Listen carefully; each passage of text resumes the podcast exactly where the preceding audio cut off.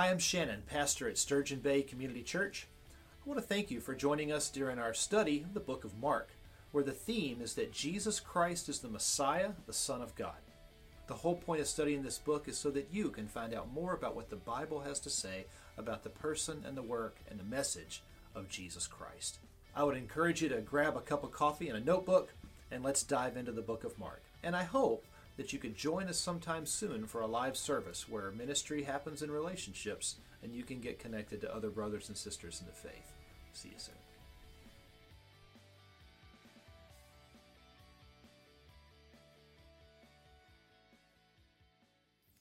We're back into the book of Mark. We're going to be in the 12th chapter today, picking up around verse 28. So if you have your Bibles, that's where I would encourage you to be moving to. Mark chapter 12, around the 28th verse, we're going to pick up. Let me set a little stage just to make sure we're all still thinking the same way. Um, Jesus is on the Temple Mount. He's going to be talking to large crowds of people from Solomon's portico. And uh, that's the setting. We've been in that setting with several groups in the past who've come to question him, and that's where we are again today. And uh, so, what we're going to start off with is kind of thinking about this. How many times have you gone on the internet and over there on the right hand side, there's those, those little caption boxes, and it says, like, the 10 greatest this or the, the five best this or uh, rules drivers should know in Wisconsin or and you click over there on those little things and the next thing you know you're way down the rabbit hole with Alice and you can't even remember what you were there for in the first place. I was here searching for recipes for you know how to use beef flank and now I find myself over here and so this happens all the time. But why is it that we drawn to this? Well, it turns out that human beings, regardless of the era, of the time, of the culture, we find ourselves drawn to the best, the greatest, the biggest, the fastest, the funniest and we do this all the time. My son um, loves to loves bugs, you know, because he's a boy, and that's what boys do. So he's fascinated with like the ten biggest bugs ever, and so just ooh, you know, he wants to see the next one, the next one, the next one. What's the biggest? What's the baddest? And and he loves those things. And and you know, if you're hanging around with Andrew Dion, he likes to look what are the biggest ships in the world, the ten biggest, and he'll want to tell you about how the the hull is shaped and the aqua dynamics of this, and and here's how these bolts work and these welds, and the rest of us are like woo, yay! But he's having fun, right? So and so we like those, and then there's the uh, the greatest quarterbacks of all time. You know, it starts with Drew Brees, and then the rest of them, and then it goes to. Isn't that fun how I slipped that right in there? So sometimes we'll think about things. We've got to show the biggest loser the tallest mountains we like to look at, the, the craziest adventures, the biggest. Lo- Everything seems to want to come back to the biggest, the greatest, the best, the most fantastic, because that's what our mind wants to, to think about. As if everything else is there, but these are the ones you should see. As it turns out, this is no new behavior. This has been going on since time immemorial. And one of the things that the rabbis used to like to talk about a great deal who is the greatest? What is the best? What is the biggest? What's the most important? So, we're going to be looking at some of that today.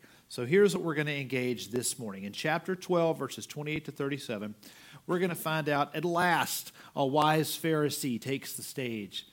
Secondly, we're going to look at this minimum standard thing that's going on and look at this phrase, you're not far from the kingdom of heaven. What was he talking about? What does that have to do? And in this passage, finally, we, everybody say we, we must engage uh, with the two greatest commandments in all of Scripture and what they imply. So that's what we're going to be looking at this morning. So let's open up in prayer and we'll dive straight into God's Word. Lord, we just ask that uh, as we spend some time in Scripture this morning, that you would guide our thoughts. Lord, that you would make sure that uh, my study and preparation goes where your spirit would have it go. God, I pray that uh, our minds wouldn't drift, but they would stay directly on these two great commands uh, that you've shared that all of your people across the generations need to internalize and to act on. Got to pray that what we do today brings you honor, and the result of today brings honor to you and transformation into our community. And Lord, we pray these things in the name of Jesus, our Lord and our Savior, and all of his people say, Amen. We're in Mark chapter 12, picking up on verse 28. One of the scribes approached when he heard them debating and saw that Jesus answered them well, he asked him, Which commandment is the most important of all? Jesus answered, The most important is, Listen, O Israel, the Lord our God, the Lord is one. Love the Lord your God with all of your heart, with all of your soul, with all of your mind, and with all of your strength. The second is love your neighbor as yourself. There is no other command greater than these. Then the scribe said to him, You are right, teacher. You have correctly said that he is one, and there is no one else except him. And to love him with all of your heart, with all of your understanding, with all of your strength, and all of and to love your neighbor as yourself. It's far more important than all the burnt offerings and sacrifices. When Jesus saw that he answered wisely, he said to him, You are not far from the kingdom of God. And no one dared question him any longer. So here's the setting. The book of Mark is written um, during this time period. It's written, by the way, by John Mark. Young John Mark, it's his house that the Last Supper was held in. John Mark got to see the resurrected Jesus in his own living room. How cool is that?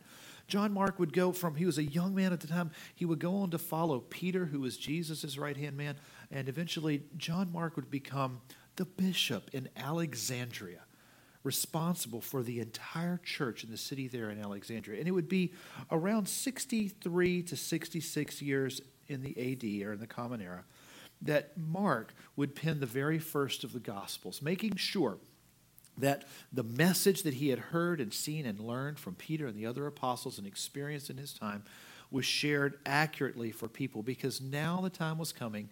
The temple was about to be destroyed. Um, that Judaism would no longer have a central place in that old system uh, of the law and of, of the Jews. This old system, which was no longer God's system for them, was going to be completely dismantled. Not one stone would stand upon another. And the true temple would be resurrected in only three days. And Mark was wanting to make sure that everybody understood that Jesus is the Messiah, the Son of God, and that what's, what identifies us as God's people, the true Israel, is our relationship with and in Jesus as his church. And Mark is trying to make sure we all understand that. And the foundation, of course, is that Jesus is the Messiah, the Son of God. So this is where Mark is trying to go. But like all things, um, how do you boil it down to just the minimum standard of what it means to be Christian, what it means to be Jesus, and be Jesus' people. So let's set the stage a little bit clearer. In Jesus' day, um, when Jesus was still a young man and early in his teaching career, there was a very famous rabbi known as Hillel.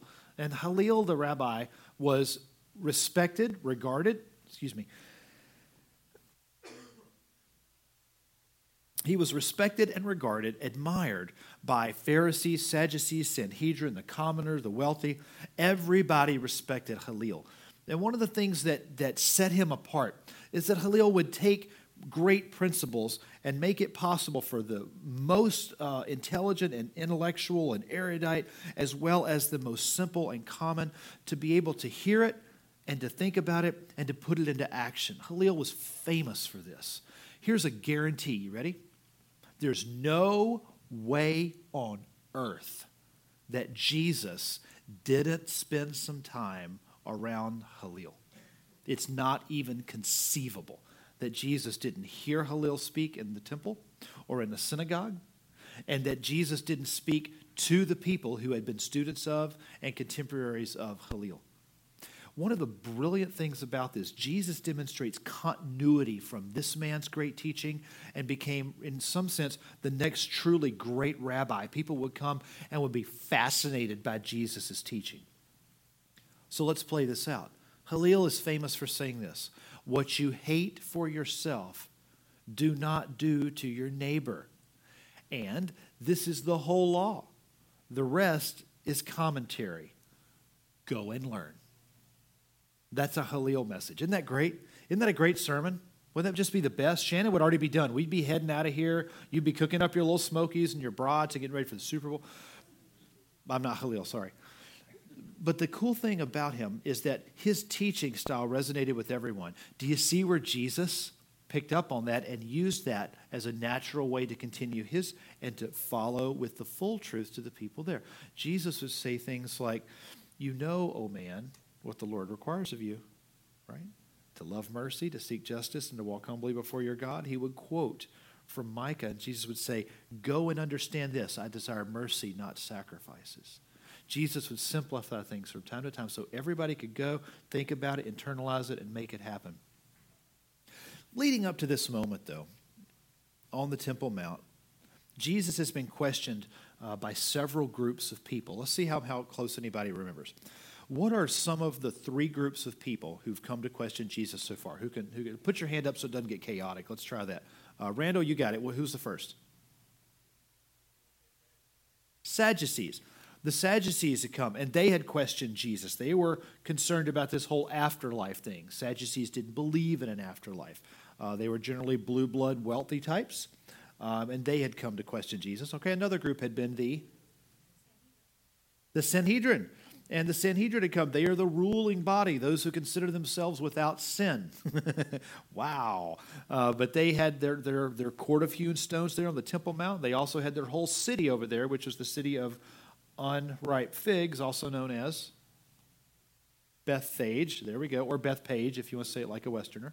Um, but the city over here, uh, their, their court was the city of unripe figs, or, or people who have no sin could be on the Sanhedrin. Another group who questioned Jesus were the yeah. Hiss, hiss, hiss. The Pharisees. Yich. The Pharisees had come. These were the commoners who had educated, elevated, had moved themselves up in life, and they were the lawmakers. They were the the uh, the incredibly arrogant, rigid, legalistic, fundamentalist types who were always ready to whack you over the head with their rules. Okay, and another group who had come. Anybody remember even even more specific? Another group had come. They were the the Herodians. Okay, these are the sellouts, the traitors who were Jews in name only. Right? Yeah. They were, they were Jewish by ethnicity, but their lifestyle was Roman. All of these people had come and they had all failed over and over to trump Jesus, to stump Jesus, to make him look the fool. They just couldn't make it happen. And so now this person comes up to speak this last one, and the scripture tells us uh, one of the scribes approached. Now, be careful. Here's what we do. We're human beings, right? Everybody? We're all in this. I mean, unless somebody barks at me here real quick. We're all human beings. Here's what we do barks. Where did that come from? What's the matter with me? Here's what we do we fill in the blanks. This is, this is our habit. Here's what I mean by that. We see somebody, they come walking up, and we look at the clothes they're wearing. We look at the race they represent, uh, maybe the socioeconomic class they may be coming from. Um, you know, maybe by their accent, what they drove, what we know about them, what kind of job they do. Um, so we fill in the blanks for who that person is. Based upon what we have generally learned, we make assumptions about people. And so when they come to say something to us, we're going to meter, we're going to create kind of a, a framework, a lattice for what they're saying, and then we'll fill in the blanks where they didn't tell us anything based upon what we think we know about them. You guys are familiar with this, right? This is called storying. And what we do in storying is we provide the information they didn't provide for us. And we make this assumption because, generally speaking, this is a safe way to do things. If somebody comes walking up to you and they've got an angry face on and they're kind of wearing the, you know, uh, uh, uh, white supremacist clothes here, you know, and they've got a little Nazi thing on their on their lapel, and they're walking up looking kind of angry and all, and you can tell there's a maybe, maybe a gun under the jacket or something. My first reaction is this is probably not a friendly person and they're probably not going to really enjoy coming over and spending time with us or our black friends because they may have some pre so i'm going to make all these assumptions. And then they walk up to you and they're like hey how you doing? Hey i'm in costume here because i'm in a play over here at the third avenue playhouse and i hate the character after play but i'm really thirsty. You know where i can get a drink of water? Okay i had all these assumptions i played in ahead of time and now i've been proven my assumptions are wrong. Are we tracking? Okay now take my ridiculous example and let's really get to something that we do. The scribe comes up to ask Jesus a question. What's our automatic assumption based on the last several groups that have come up here? What do we think is about to happen? Okay. And our, our, our expectation is he has nefarious intent when he comes walking up to uh, nefarious means bad or mean or evil or something. So when the, when the, when the guy comes walking, walking up to Jesus, we automatically assume that must be what he's going to do. He's got bad intention. He's going to try to trip Jesus up. He's nasty. He wants to make a fool of you. We pretend somehow in our mind that we're so smart we could fill in the lattice with the rest of the story. Can I challenge us all on that for just a minute? I want to go back about 1800 years to some of the early commentators who engaged this. You see, their point of view was that when this scribe was coming up, we need to understand what a scribe is. A scribe is not necessarily a Pharisee, they might become one. But here's the scribes they are students of the law, they are deeply devoted to understanding the law and all of its nuances and its historical place and putting it in order. They're not necessarily a Pharisee or a Sadducee or a Herodian, or definitely not a Herodian, right? Not necessarily connected to the Sanhedrin. They may be wealthy, they may be common. They can definitely read and write and write well. They record conversations and laws. They sit there in the in the Sanhedrin's court and they and they take notes and they go back and they compare them. If we were to draw a parallel to today's culture and how we live in, in the United States right now, you might say there are um, there's the judicial branch over here, and then you've got the executive branch, and you've got the Congress, and, and then you've got the, they're they're all over here, and some are left wing, and some are right wing, and some identify this way that way, and then over here to the side there are these constitutional scholars and they're not necessarily aligned to a party. They love studying the law and the Constitution and knowing it inside and out. Every single dotted I and crossed T in this common, what it means. And uh, these are those constitutional scholars. Friends and neighbors, this is what the scribes were. Our assumption is that he comes in the pejorative to attack Jesus, to be mean, to create another stumbling block. Can I recommend something to us though and this is just shannon i'm not this isn't on the page of scripture so i'm going to step beside the scripture for just a minute. Can i recommend we engage it a little more um, optimistically at this point? What would you say if i told you what i think? That this scribe is something of a peacemaker at this moment. That he's been on that temple mount. Friends he's watched thousands of people gather in the temple to hear this great rabbi teach and teach with brilliance. This rabbi has healed people, he brought the dead back from life. This rabbi fed 5,000 men along with their families. So we're like 15,000 people got fed with a couple loaves and a few fish. he, he gave sight to a blind person. A lame man gets up and walks. He's cast out demons, and he's been doing this all over the land for the past several years, and his teaching is just fantastic. And this scribe is well familiar with Jesus of Nazareth. And he's been watching as Sadducees and Herodians and Sanhedrin and Pharisees have failed in their attempt to try to trip up Jesus. And he sees all this division and all this tension and all this hatred and all this polarizing and dichotomies everywhere you look. And so I like to imagine he walks up and he says, Hang on, hang on. Goodness, Hey, Rabbi, what is the greatest of all the laws? AKA, we all believe in the law. All of us. You're on this side and this side and this approach and this approach. And we've, we've all been coming together. And there's thousands of people who are loving him and, and interested in him and all the Messiah and, and all the son of David and, and all, all these things that have been said. Hosanna. For just a minute, Rabbi, what do you say the greatest commandment of all is? I like to think that this person came to the middle and said, hey, look, look, look, look. Got a lot of divisions, but what could we what could we boil it all down to? What is the most essential thing that on that Temple Mount, all of us as the Hebrews, as the Jews, all of us bear in common and together? What could we say is the lowest common denominator, the point at which we can't boil it down any farther, and we can at least all agree on this? Peacemaker. I love the idea that the ancient scholars had that this scribe was stepping in to be a peacemaker. Listen, if we approach it like that, and he says, Teacher, what is the greatest of the laws? The thousands of people who are already fans of Jesus are going to be excited to hear it. The Pharisees, Sadducees, Herodians, they may all stand like this, but now, okay, we all agree on that. I believe that's what this scribe was seeking to do. Can we, can we use our imaginations to do that for just a minute? By the way, prove me wrong. You got anything? That's unfair. I know you're saying it's kind of being a straw man here, but but the reality is you can interpret the scripture's moment with that lattice just like you could by filling in the story with he's a hostile, just like the others had been. But doesn't it make a huge difference if that person who came walking up to you in that offensive outfit I defined for you a little earlier actually wasn't what they appeared at all, and their motives were not nefarious, but, but genuinely to be a peacemaker, genuinely seeking to bring peace into that particular moment, wouldn't that be a great thing in our world today? If there were more peacemakers and less people who are trying to divide us. So at this moment, up comes this, this particular uh, question. And he asks, What's the greatest of the laws? So let me set that stage for you.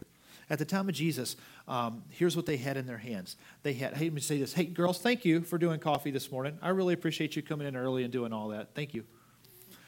613 laws were in the Torah, and the rabbinic tradition had been to study and to know and to implement all of those laws. Of them, 365 are negatives. The negatives are don't, don't, don't, don't, don't, don't. And then the others were 248 do's. Yes, do this. Don't do that. Yes, do this. That's how the law was made up. But in addition to those, there were 6,000 extra little statutes that had been added by the Pharisees and approved by the Sanhedrin and enforced on the people. That's 6,613 little things you got to do in order to be good and Jewish at the time. What? That's insane. That is ridiculous. That's too much for anyone to be able to do. You can't keep up with that. But here's the purpose of those laws those laws provide, uh, shall we say, God's laws provide guardrails, they provide some fences for us to stay in and have some freedoms. As long as you're within those freedoms, there's safety and security and all goes well. But if you keep moving the fences in so far, there's no freedom anymore, and it's just rigidity and it's fear and it's oppression. You, feel me? When I was a youth pastor, here's, here's how I used to do things um, I didn't do the, the, the don'ts. So when we went off to camps or trips or retreats or in our youth groups, we had the list of do's. Okay? And I liked my list of do's. It was fun. Uh, by the way, this is before millennials, and so we didn't necessarily have the continual argument over every little nuance. But, but, but and I'm not ripping on millennials. I love you guys. You just think different. But one of the things about the list of do's worked like this do be at breakfast each morning at 8 o'clock with a good attitude. Do be respectful of people who want to sleep after 9 o'clock. Keep the, you know, do keep the noise down. Do leave your cell phones and Blackberries at home. Blackberries you don't have anymore, back then we did. Uh, I'm reminiscing. Uh, do uh, be five minutes early to any particular event so that you're not accidentally late.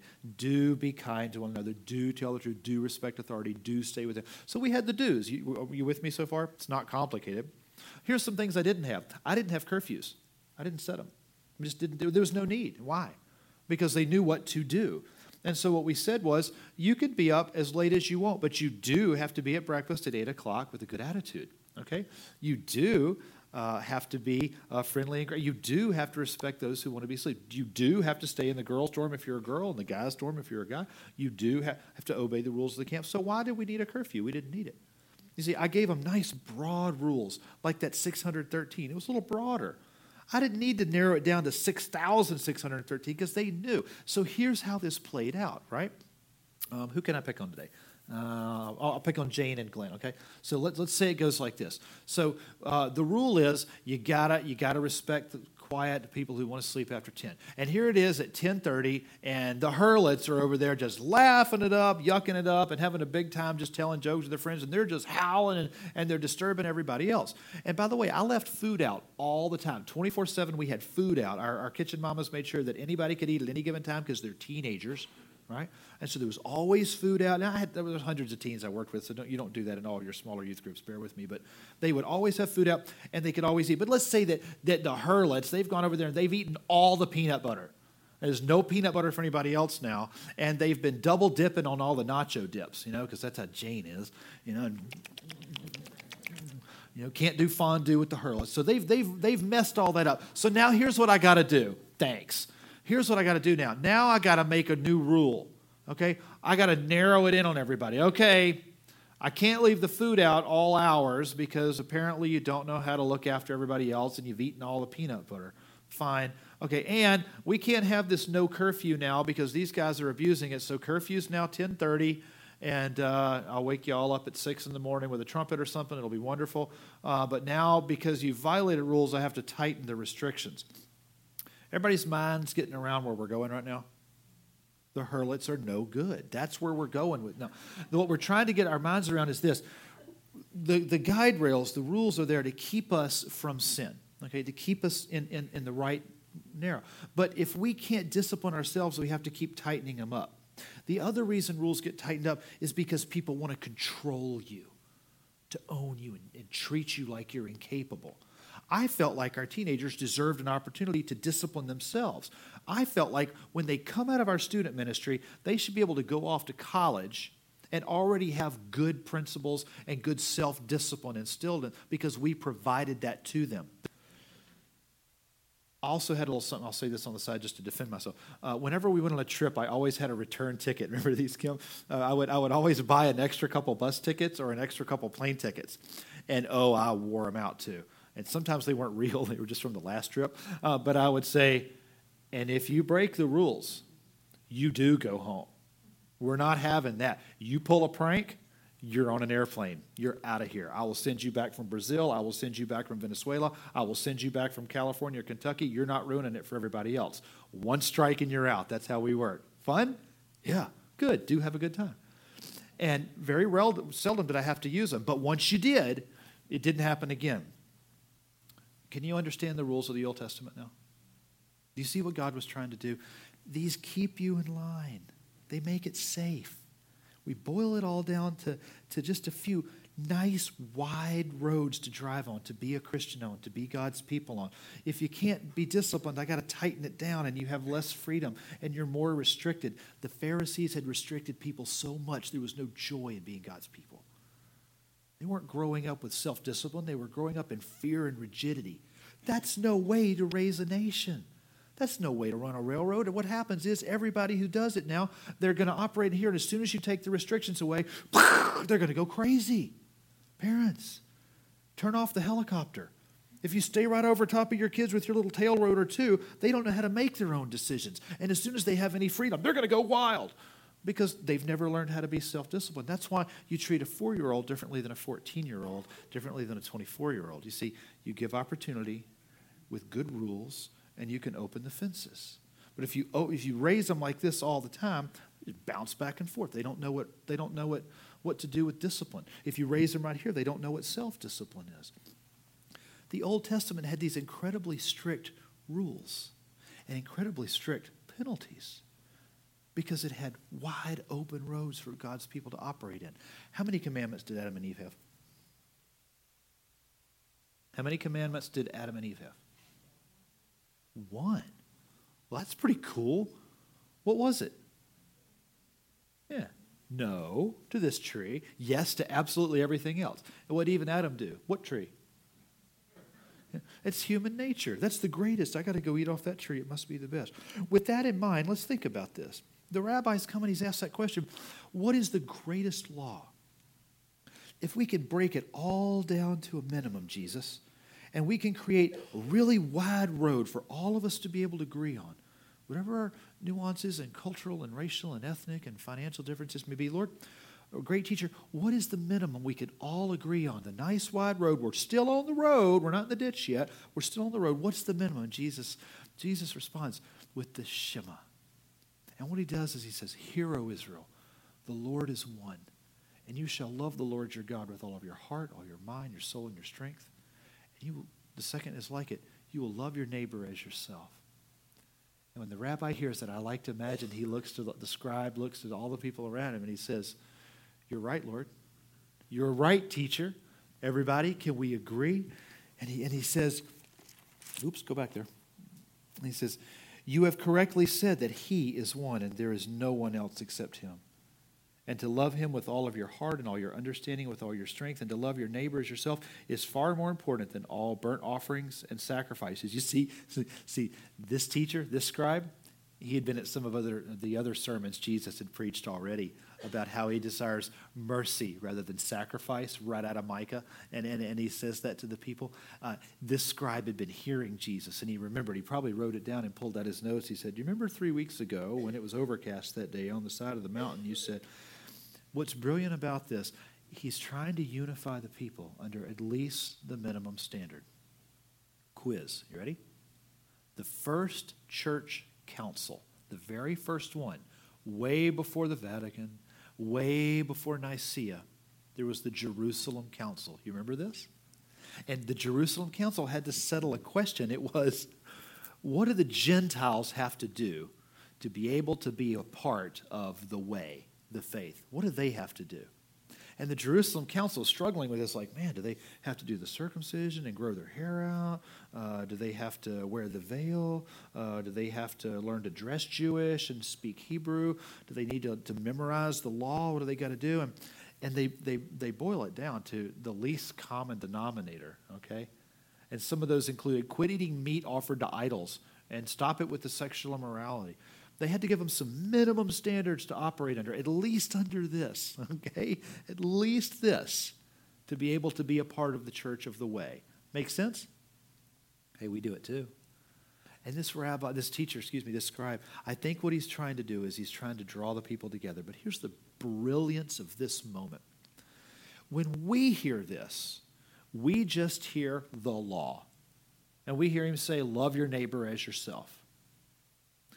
But let's understand what they heard 2,000 years ago as Hebrew people on the Temple Mount in Solomon's portico at this moment during the Passover with all the great teachers gathered in one place, and they're all listening to Jesus instead of doing their other teaching. At this particular moment, they heard the Ten Commandments. Remember those? The Ten Commandments? We used to have them all over our nation. We, were, we publicly put them in front of our courthouses. We had them in our schools. We agreed this is the minimum standard for what it is to be decent people in the Judeo Christian ethic. The first five of those commandments really have to do with the way that we see and understand and honor and love our God faithfully and above all others. The second five of them have to do with the way we engage with our, with our fellow man. You remember that? Five and five, two tablets. God had to break it down to just that. Remember, when Moses went up on the mountain the first time, he had a lot more commandments from God, a whole lot more that God had shared with his people. But Moses goes down the mountain, and what's he find the people doing? Come on, you good scholars, I know you know this. They're all dancing around a calf. The heck, a golden calf? Are you crazy? You're worshiping an idol? God's on the mountain with Moses. You're worshiping an idol? Please. And Moses is furious and he smashes them against the ground. He goes to go back up the mountain, and God's like, Well, that was productive. You know, you've been up here for days carving that. Temper much? You're going to smack a rock later. We'll see how that ends up for you. Okay. So he comes back down with just 10 this time. Okay, all right, let me break it down to just this. Gosh, you can't live here. I'll, let me open up this for you and give you just these 10 five here, five here. If you can have your mind around that, this is what Jesus has just done. Love the Lord your God, love your neighbor as yourself. Excellent. Can you understand that? Can I tell you it's even more intense for them? Because when Jesus said, Love your neighbor as yourself, everybody on that Temple Mount heard Leviticus. He's quoting out of Leviticus. He's quoting directly out of Leviticus chapter 19. And here's some of the things that were in Leviticus chapter 19 that talked about loving your neighbor. What does that specifically look like? It looks exactly like this uh, starting up around verse 10. You are to care for the poor. You are not to steal. You are not to lie. You're to be fair in business dealings. Uh, verse 14 care for the deaf, care for the blind. Deal justly with everyone, even people who aren't of your own Jewish ethnicity. Avoid slander. Do not jeopardize the life of your neighbor. That means don't sell a product you know is dangerous or might be. Don't sell them food that might be contaminated. Okay. Don't sell them broken farm equipment, whatever. Uh, don't hate your brother in your heart. Uh, verse 17 rebuke your neighbor when necessary for his good and your good. And don't take revenge and do not bear grudges against others. Friend, if you love God supremely and you know you love your neighbor supremely, this is what loving your neighbor looks like. So, who's my neighbor? Was the question somebody asked at that moment. And Matthew recorded it. Mark didn't record this part, but Matthew did. They said, Well, who's my neighbor? It might have been that rabbi, that, I'm sorry, that scribe may have said, And who's our neighbor, great teacher? And Jesus gives them a parable. You remember the parable? What was it? It's the Good Samaritan. And he gives this one. And when he tells the Good Samaritan, all these good Jewish people are going, Whoa, hang on now. Preacher done gone to Midland. We're not going to have that. Sorry, Southerners think that's funny. You guys have no idea what I'm talking about. So when, when, he, when he says this, the good Jewish aristocracy are saying, You're criticizing us? We don't want to have anything to do with those filthy Samaritans. They're traitors. They're nasty. They're horrible. The Herodians are like, hey, hey, hey, those are my peeps. These are our friends. They'll be trashing on us about that. And then the Pharisees are hearing him rip on the, on the priest and the Pharisee who had gone by. Everybody was guilty because they were dividing themselves, parsing themselves up, hyphenating themselves. And Jesus is saying, no, no, no. Your neighbor is your brother. Your neighbor is anyone else. And you love them as you love yourself. How do you love them? Everybody immediately started to think of Leviticus 19 and what loving your neighbor actually looks like, except for the Jews. They thought my neighbors were other Jewish people, just like me. And Jesus messed with them and made it Samaritans, who were Jews who lived like the people in the rest of the land because they've intermarried. You see, in the complexity of this moment, can we break it all back down to the most simple again, though? Just like Jesus did? Love the Lord your God with all your heart, all your mind, all your soul, and your strength, and love your neighbor as yourself. And the, the scribe at this moment says, You're right. And Jesus responds to him, You're not far from the kingdom of heaven. I wonder when Jesus said that, it's one of those things where you're talking to one person, but you know everybody's listening. I wonder if at that moment it's Jesus' way of saying, Hey, hey, gang, hey, gang, you're not far the kingdom of heaven. If you can hear it, if you can hear the Shema and you can hear that second commandment, if we can all agree, Sadducees, Sanhedrin, Herodians, Pharisees, scribes, if we can all agree to love God supremely and love our neighbors ourselves, you're right there. It's just one more step to understand that Jesus is the Messiah, the Son of God. You're right there. This is a culminating moment. This is, this is the point where the fine tip has been put on it. The road is established. You're in or you're out. And no one dared question Jesus anymore because now there was nowhere to hide. Any other question, any other challenge or attack would have to come within the framework of loving God and loving your neighbor as yourself. This is remarkable. And this is what Jesus has brought it to right here at the end of chapter 12 on that Temple Mount.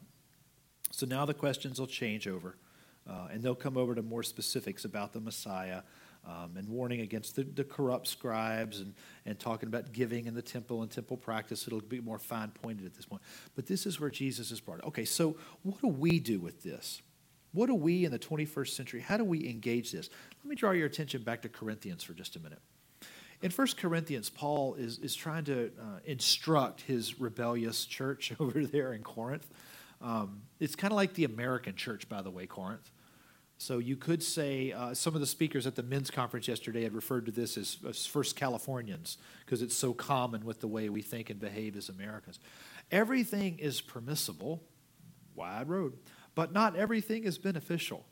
Everything is permissible, but not everything builds up. Noah is to seek his own good, um, but the good of others instead. Remember why the harlots over here ruined it for everybody?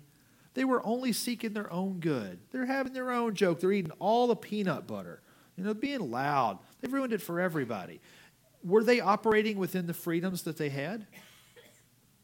It's not a trick. Were they operating within the freedoms that they have? Yeah, bad harlots.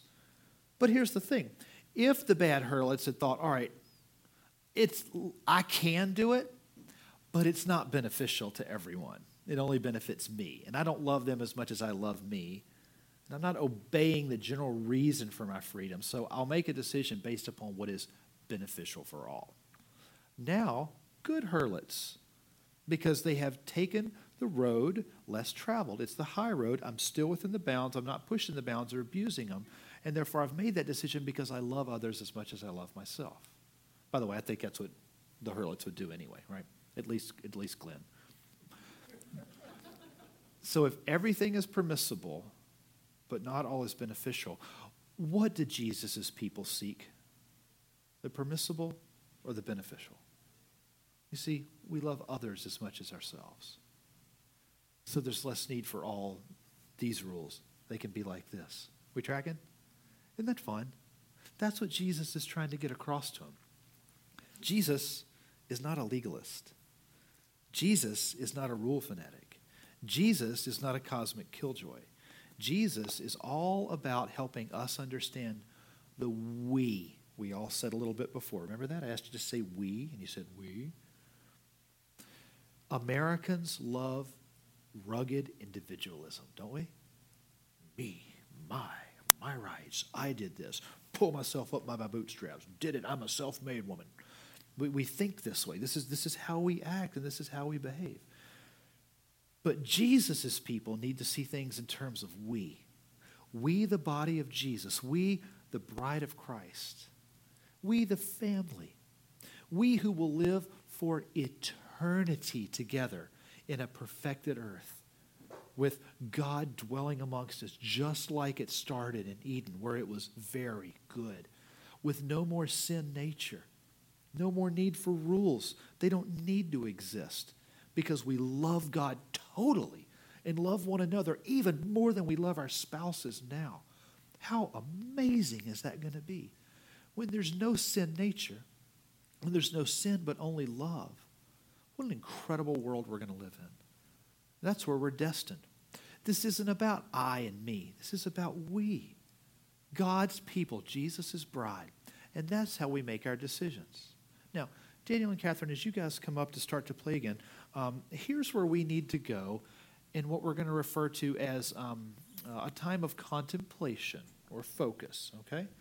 Some questions come about if we really start to think about loving God and loving our neighbors. we have to do a little bit of a soul searching. Because you see, when you truly believe something in your heart, just like the cup we held up earlier, remember? When we believe it in our heart, then our actions, the bread, will follow. You see all that imagery? Jesus is pretty smart, isn't he? So, in this imagery, some questions that we should be engaging. First of all, what defines you? Brothers and sisters, what makes you you? Okay? Another question we might engage is to what are you personally dedicated? Completely. This is me. I'm all in. Bought in, sold, complete, sold out. This is who I am. And then, third, over what are you willing to suffer loss? What's worth the investment, even if it costs you something? These are those questions that get down to motive, they get down to reason, they get down to what do you love most? So at this point, I'd ask you to close your eyes, to bow your heads. Would you just get with God for a moment? Don't worry about the folks around you. I just want you to focus on yourself and God for a minute. For some of you right now, I want you just to imagine this time in front of God. There are no rules or barriers or fences. It's just you and the tremendous freedom of being in Christ. I want you to imagine this moment. Christ asks you, child, what would you say defines you? Who are you? Jesus asks you that. Who are you, daughter? Who are you, son? What is it that you love supremely? That you invest your time, your talent, your treasure into? Who are you?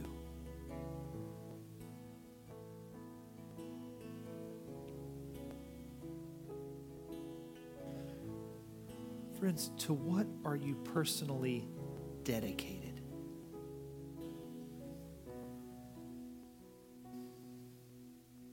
At a minimum, if Jesus is Lord, if Jesus and God are one, and His Holy Spirit resides in you,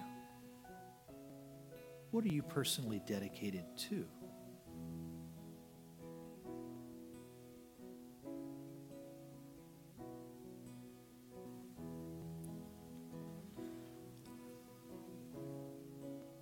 Naturally leads us to that last question. What are you, over what?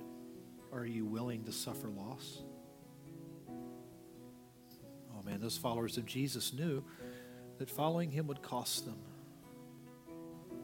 If our identity is in Jesus, if we love the Lord our God with all our soul, our heart, our mind, our strength, our finances, our friendships, our jobs, our vocations, our neighbors, our reputation, what are we willing to suffer loss for in the name of Jesus?